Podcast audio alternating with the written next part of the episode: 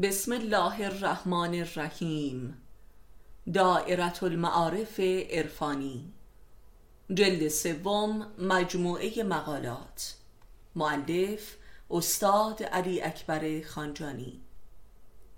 فصل پنجم فلسفه شخصیت ها صفحه 194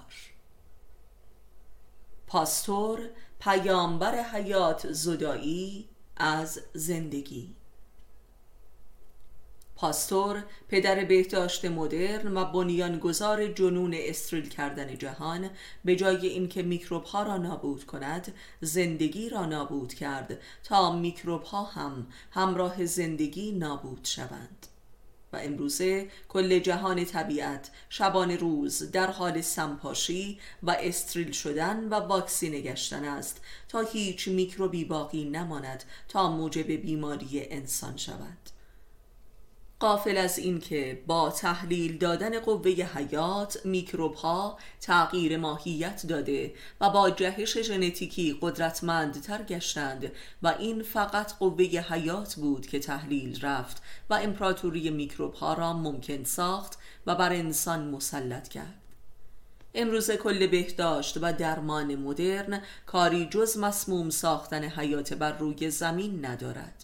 و این شیطان نبرد با زندگی مبدل به اساس پزشکی مدرن شده است و داروسازی مدرن کاری جز تولد سموم مهلکتر ندارد و این جنگ با حیات است. به قصد ادامه حیاتی مرگبار و مسموم با مرگ تدریجی. انسان ها از کودکی با جنون واکسینه کردن مهد کشت میکروب ها شده و میوجات از بد و شکوفایی با انواع سموم مهلک آبیاری می شوند.